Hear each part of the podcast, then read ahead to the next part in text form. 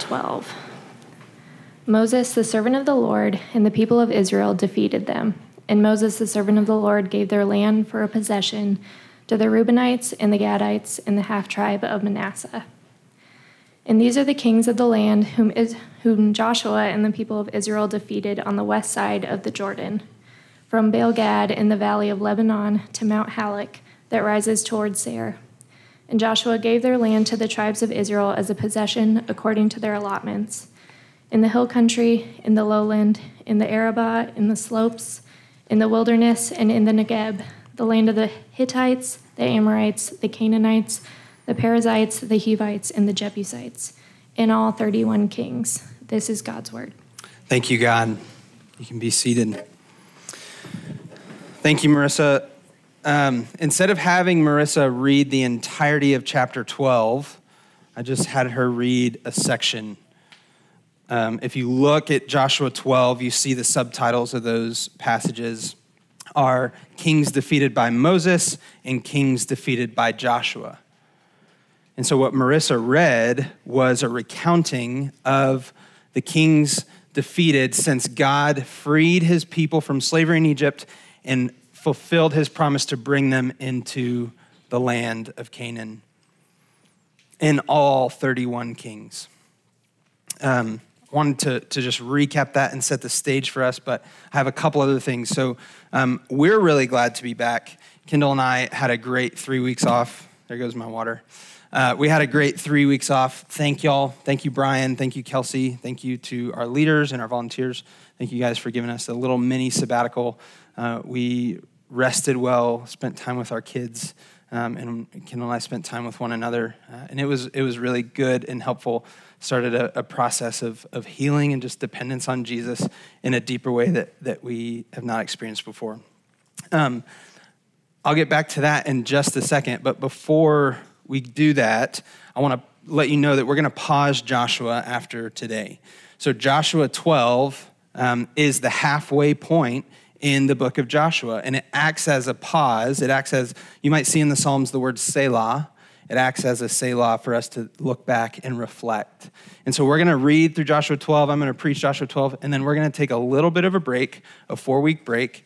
Um, and for the next four weeks, we're actually going to be going through a sermon series on We Are the Church, is what that's called. And so we'll look next week at our identity as God's beloved people. And then the following three weeks will be gospel, community, and mission the, the pillars, the foundation, the nature of what it means to follow Jesus. Um, along with that sermon series, immediately after, starting in December, Brian will be leading out a class uh, on the very same thing. It's called What is the Church? And it's probably going to help you guys answer a lot of questions about, like, am I at church? Am I doing church? Am I the church? And what does that mean? What does Scripture say about the church? And how does that influence the way that I live uh, in, in front of my neighbors, in front of my coworkers, in front of other Christians um, at this church or another church? we are going to answer lots of questions. Uh, Brian's going to answer lots of questions, no pressure. So, uh, we've got the sermon series and the class coming up. That class will be on Wednesday nights. Um, what is it, 6, 6.30 to 8. So um, please, uh, do we sign up for that? Is that a registration on our website? Sweet. Registration. I've been out three weeks, guys. Um, yes, there's a registration on our website, redeemersanangelo.com. Uh, please do register for that class. It'll start in this, uh, September. So, um, like I said, our time off, our three weeks of, of rest and healing and presence with one another and with Jesus was, was really great and refreshing um, and one of the things that Jesus led me to in that time was he helped me see myself a little more clearly. And one of those things that he let me see was that I have a deep hunger and thirst for righteousness. My own righteousness, but also your righteousness, the righteousness of my wife and my kids, the righteousness of um, the church that I love, the righteousness of the city and the church at large. I have a deep hunger and thirst for righteousness, but because of sin, because I'm flawed, I'm broken, I'm weak, it is natural and easy for me to take that hunger and thirst of righteousness and find ways to earn it. I try to perform in order to earn righteousness, in order to be right in the eyes of God, or right in the eyes of my family, or right in the eyes of you. And this is, this is called codependence. I depend on something else to make me okay, right? Jesus helped me see that what this codependence does is it makes me fear. It makes me fear losing this, this righteousness. It makes me fear my relationships. It makes me fear other people's thoughts. Does anybody else ever feel this way? No, I heard somebody say no. so, as you consider for yourself this fear, this what makes me okay, I want to ask you some questions to, to help you consider what is it that I am codependent on to make me okay? Let me ask you this question Who will be unhappy with you if you don't perform well? Who will be upset if you don't act right or do good? Another question, maybe what's going to fall apart, or what are you afraid of falling apart if you fail?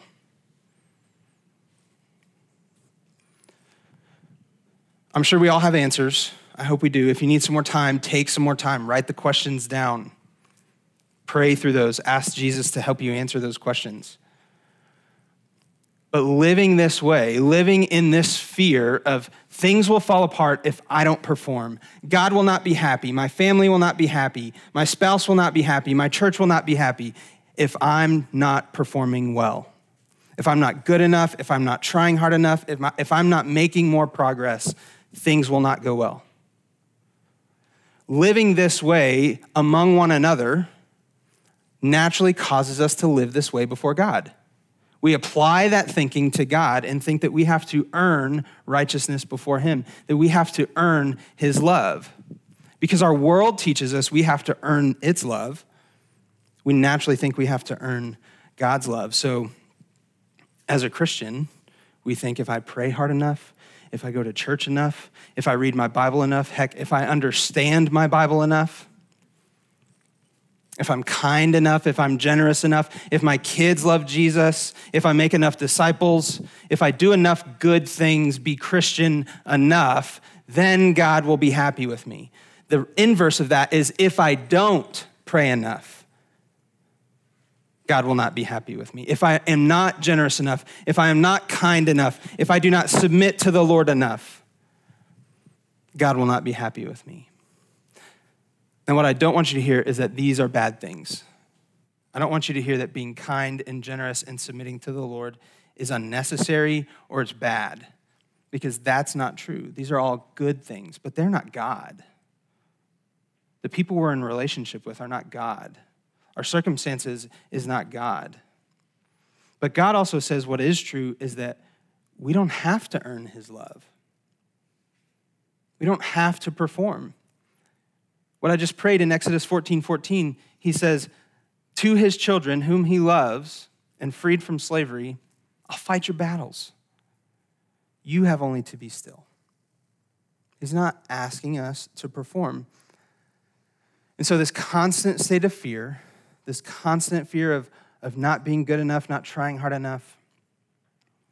This also shows up in our book. Joshua is prone to the same disposition. And so it should, it should comfort you that you're not alone. Joshua is one of those characters in the Bible that we quickly think, oh, this guy's awesome. This is a hero. This is a guy I should model my life after. In some ways, yes. In many ways, no.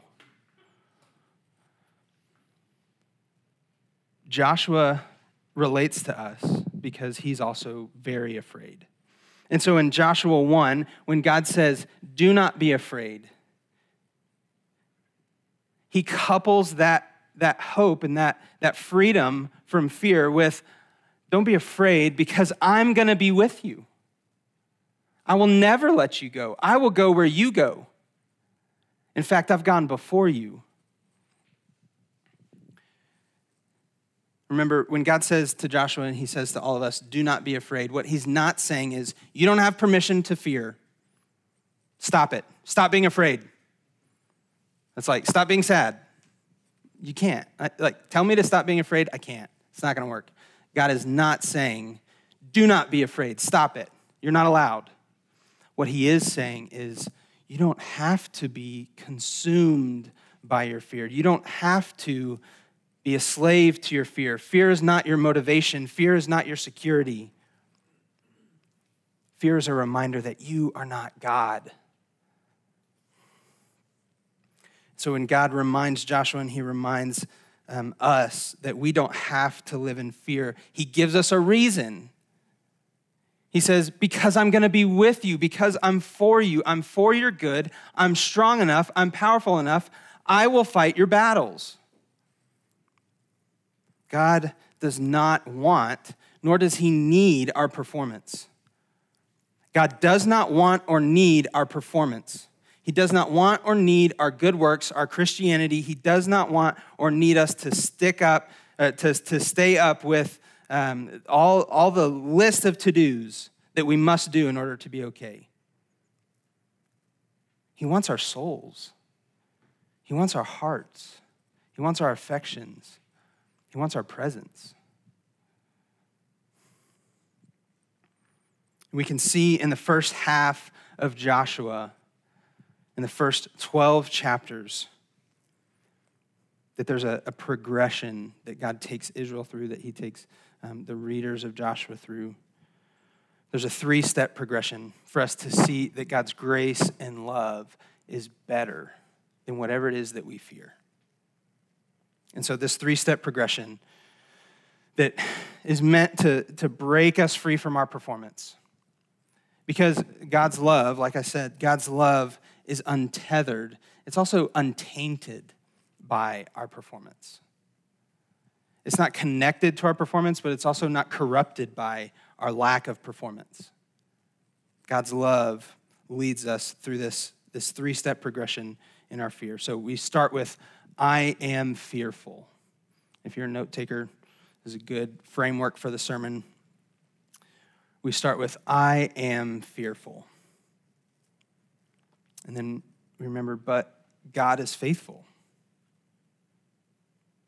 So we can be hopeful. I am fearful, but God is faithful, so we can be hopeful. Fearful, faithful, hopeful. Let's talk about fear. Anybody ever been afraid? Um, the first time I ever preached a sermon, it was actually not that long ago at our partner church, our uh, sister church, The Vessel. Uh, it was the week after Easter. And the lead pastor preached the Easter sermon, and then they had me come in right after. And then the week after me was going to be the other pastor preaching Pentecost. And I got Judas um, falling headlong in a field and his bowels gushing out. That was my first sermon. Can you believe that? They did that to me. You better believe I called them out on the spot when they were both gone. But I was afraid to preach that. It was my first sermon. It's a weird passage. I was afraid. And so in the, the pre service meeting, I told uh, the worship pastor, I was like, You're not going to believe this. This is my first sermon. And he said, Don't say that on stage. Don't tell anybody that. Well, then I had more fears like, oh no, I'm going to say it. It's like a Michael Scott moment right at the top of the elevator. Oh, I'm going to say it. So not only was I afraid to preach this weird sermon, but I was afraid to say that it was my first sermon. So uh, fear is a natural disposition to me, but it's, it's not necessarily that kind of fear that we're talking about. If you get to the root of that, I was afraid because I thought I had to perform well enough to be liked. I had to preach a great sermon in order for God to look on me with favor, or for the church to accept me, or for somebody to learn something. The fear that I'm talking about is just like this natural disposition that we have when something's out of our control or there's things that we don't know. How do we respond? Our culture antagonizes fear. Fear is weakness, right? To be afraid means that you're weak, you're powerless, you're not in control. And I'm not just talking about American Western culture, I'm talking about church culture. We antagonize fear, we avoid fear, we suppress fear. We tell people they're not allowed to be afraid. We read things like Joshua 1 and say, Look, the Bible even says, don't be afraid, stop. We say those things without really knowing what God means. We antagonize fear because it makes us feel weak. Well, let me tell you something you are. And scripture says it all through Genesis to Revelation. You are weak, and that's good.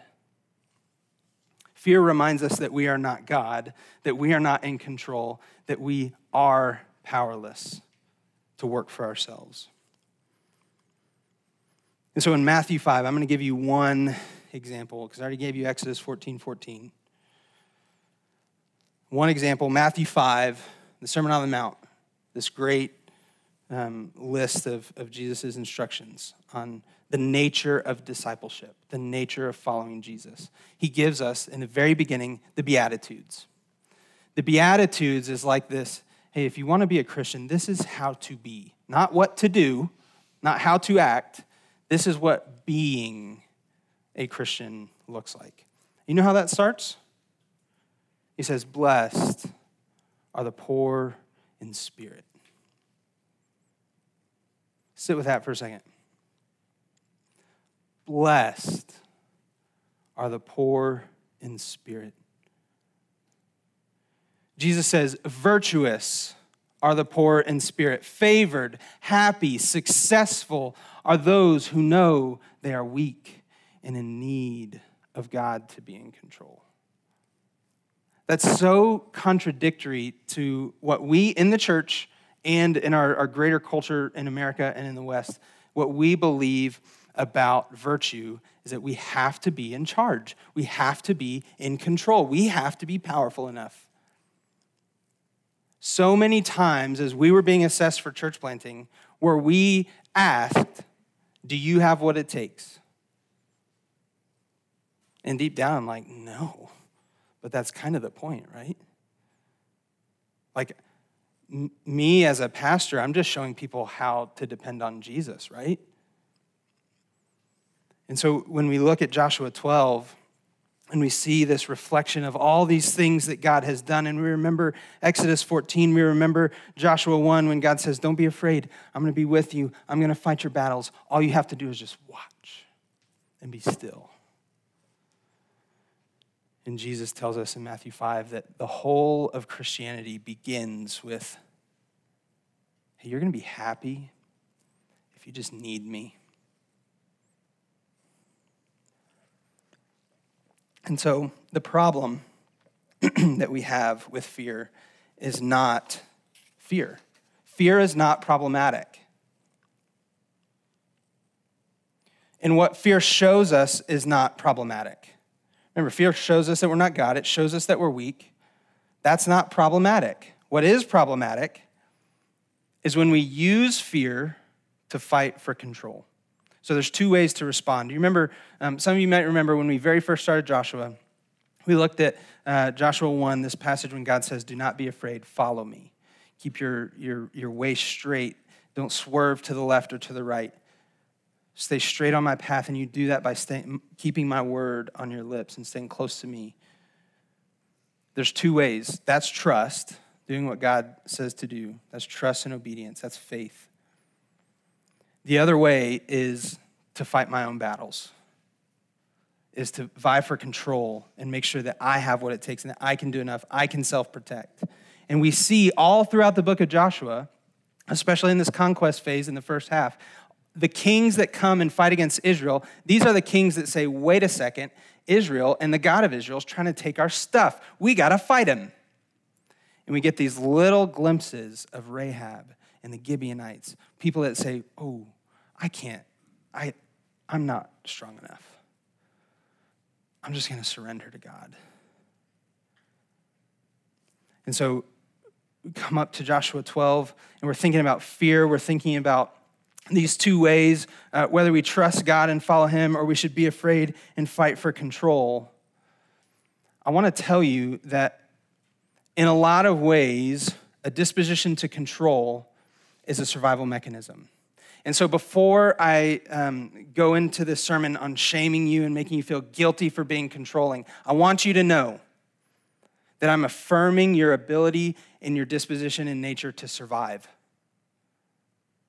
to stick to it, to stay with it, to stay in church, because there's a lot of things to be afraid of in church, especially what we've seen the last, what, 10, 20, 30, I mean, human history, is that our leadership often fails us.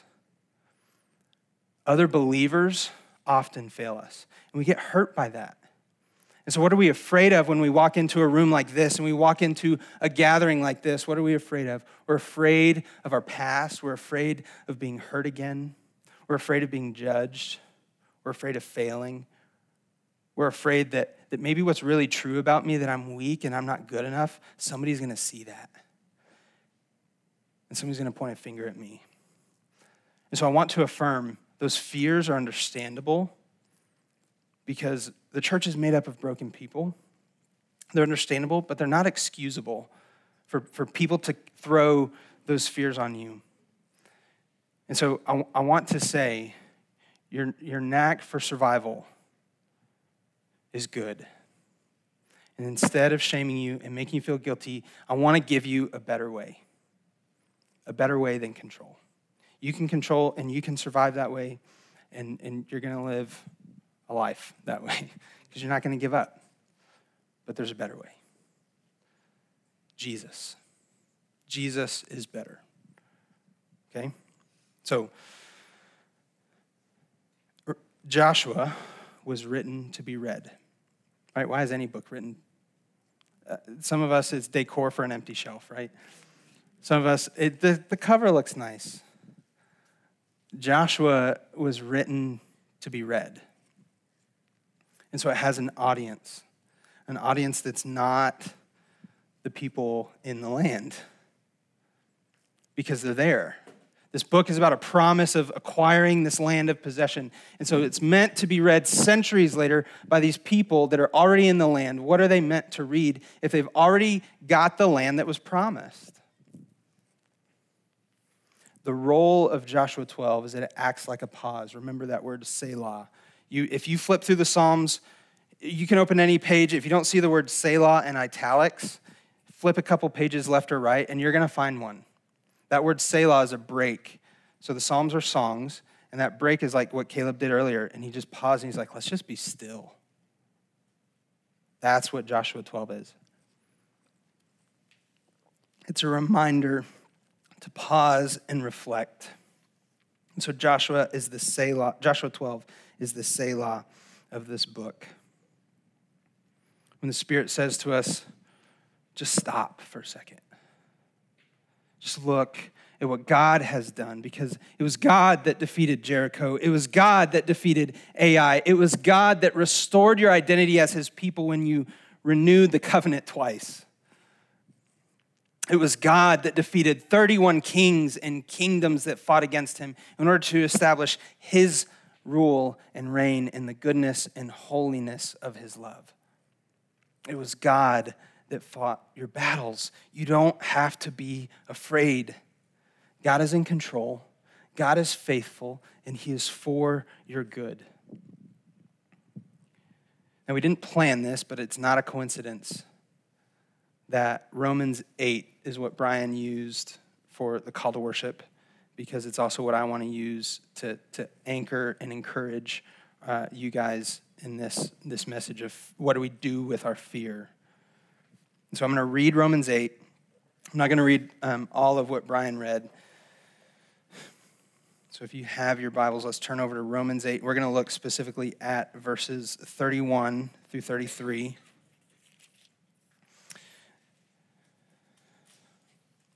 Thirty-one through thirty-three, and then thirty-eight through thirty-nine.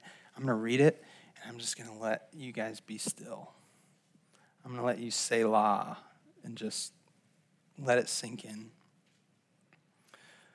What then shall we say to these things?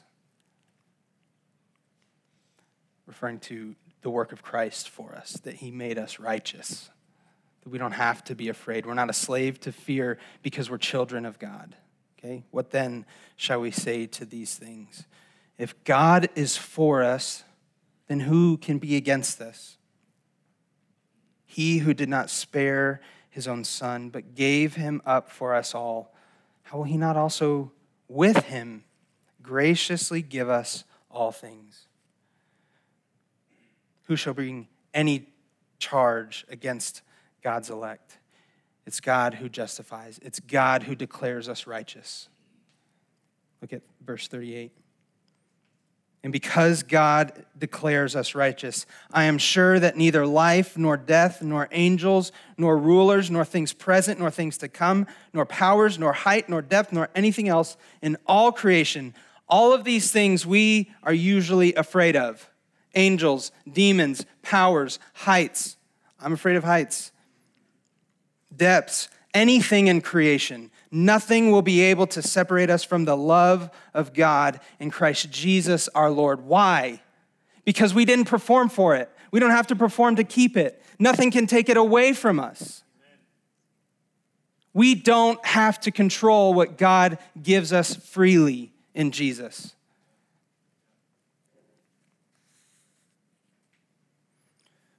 What then shall we say to these things?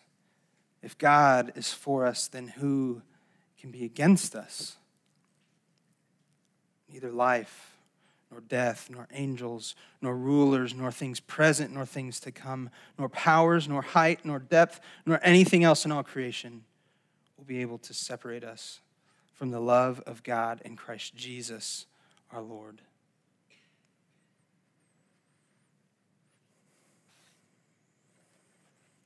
So, Joshua 12 is meant to give Israel, it's meant to give us the chance to stop and remember that I am fearful, but God is faithful.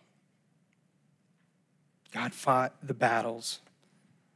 We follow the instruction of the Holy Spirit in Joshua 12 to slow our lives down, to take a moment and reflect.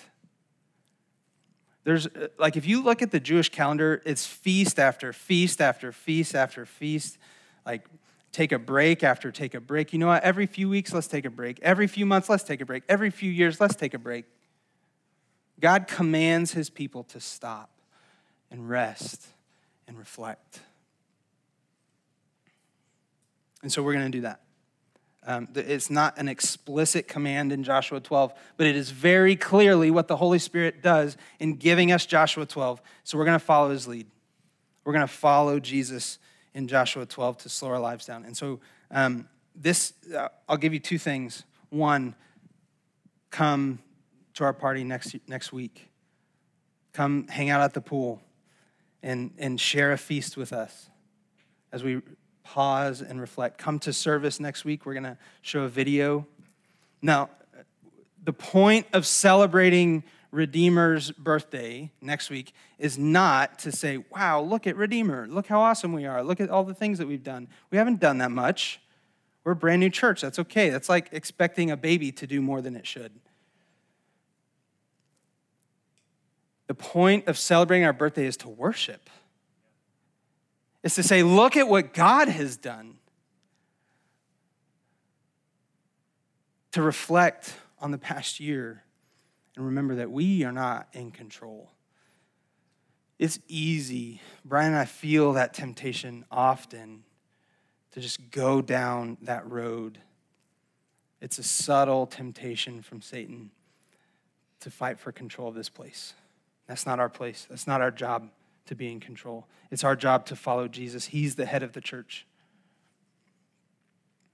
And so we'll take a break next week. We're going to pause next Sunday afternoon at the municipal pool and just worship God, celebrate together, and reflect on what God has done in this past year. But I also want to encourage you this week to take this week and make it a habit. Don't, don't cut it off on Saturday. Make it a habit to pause and reflect.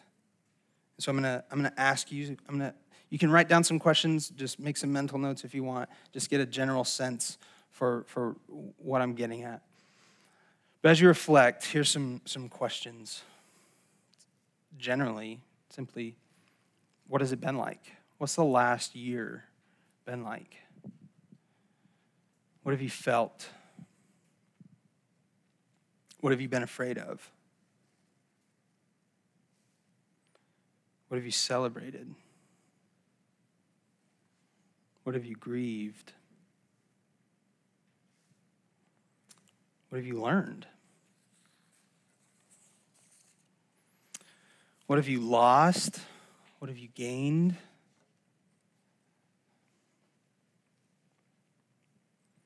What is it that you're carrying with you now that you weren't carrying a year ago?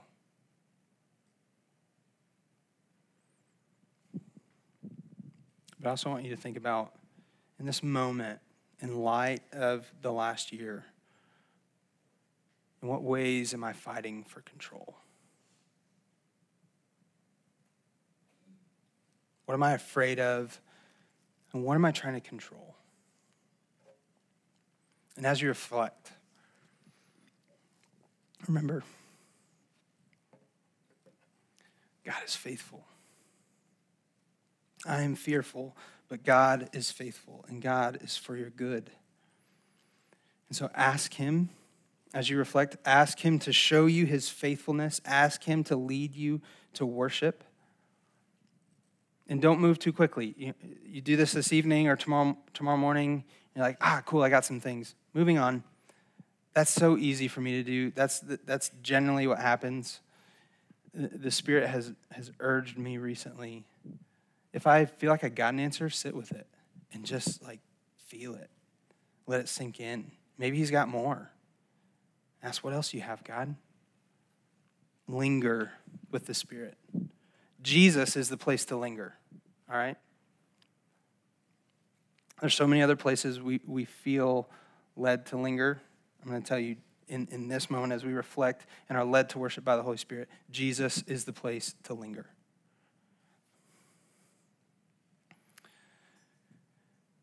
The audience of Joshua, particular Joshua 12, is meant to reflect on the faithfulness of God to fulfill his promise of giving them the land. Um, but like I said before, the, the audience already is in the land. And so, what are we reflecting on? We're reflecting on the fact that God already gave us the land. God has fulfilled his promises. We're here, we have it. But why are we reflecting on that? Because there's more because there's more hope. There's greater promises than just the land. God gave Israel the land not to give them the land and be done. That wasn't the point. We look in Genesis 12 when God promises this land to Abraham. He says, I'm going to give you a people. I'm going to make you my people and my possession, and I'm going to give you a land of blessing and of promise in order that you would bless the world. But that promise, that promise of a people and a place in order to be a blessing, that promise is anchored on a promise in Genesis 3:15. Adam and Eve, the first humans in the garden, walking with God, in God's presence, experiencing the fullness of grace and truth in God Himself, perfect harmony and holiness, sinned against God. And God responds to them by clothing them, by covering up their shame. And then he says, There's going to be a day when the fullness of time had come. And I will send my son to crush the head of the serpent that lied to you and deceived you and broke you apart from me. I promise I'm coming back. The promise in Joshua 12 is not for the land, it's Jesus. What was the land about? Jesus. What was Israel about? Jesus. And so as we reflect on Joshua 12, we reflect on God's faithfulness and on God's goodness, on what He's done in the past. It also causes us to hope in our future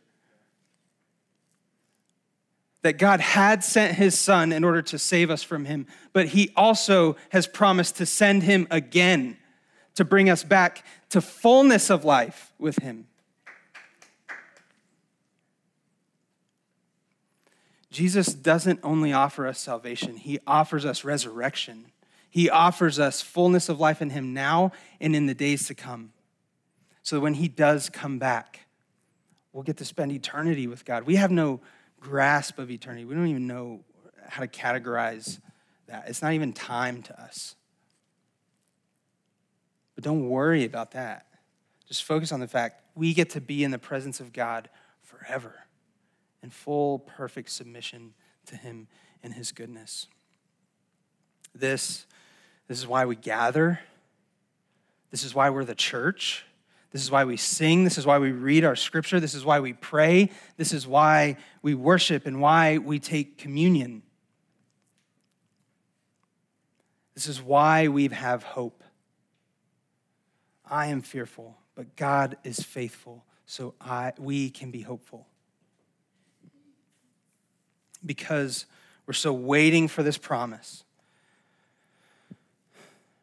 So as we look back at this year, we surrender our failure, we surrender our fears to God, and we trust that we're not in control. We don't have to be in control.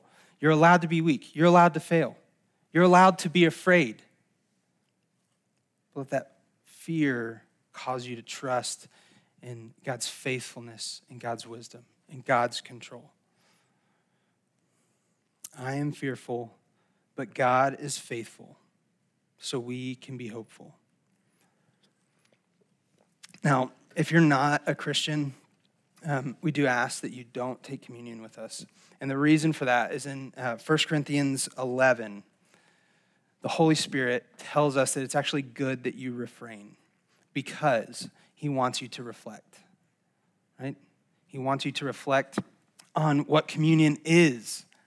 We don't partake as, as if you're an unbeliever, you don't partake in uh, the body and the blood of Jesus because you've not accepted it. And so, would you reflect now on the hope that I've just given you, on the promise that is for you? Would you consider and reflect all the ways that you're attempting and living to control your life and even your salvation?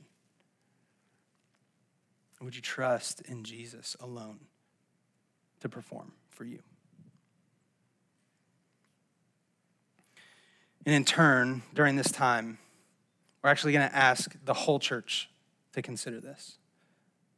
So, Christian, non Christian, whatever Let's reflect on the fact that Jesus has made it possible for you to be weak, for you to give up control, for you to accept your weaknesses and trust Him to save you from sin and death. Let's this morning together, as a church, say yes to Jesus, to worship Him in spirit and truth, and hope for His promises to come true. I am fearful, but God is faithful so we can be hopeful.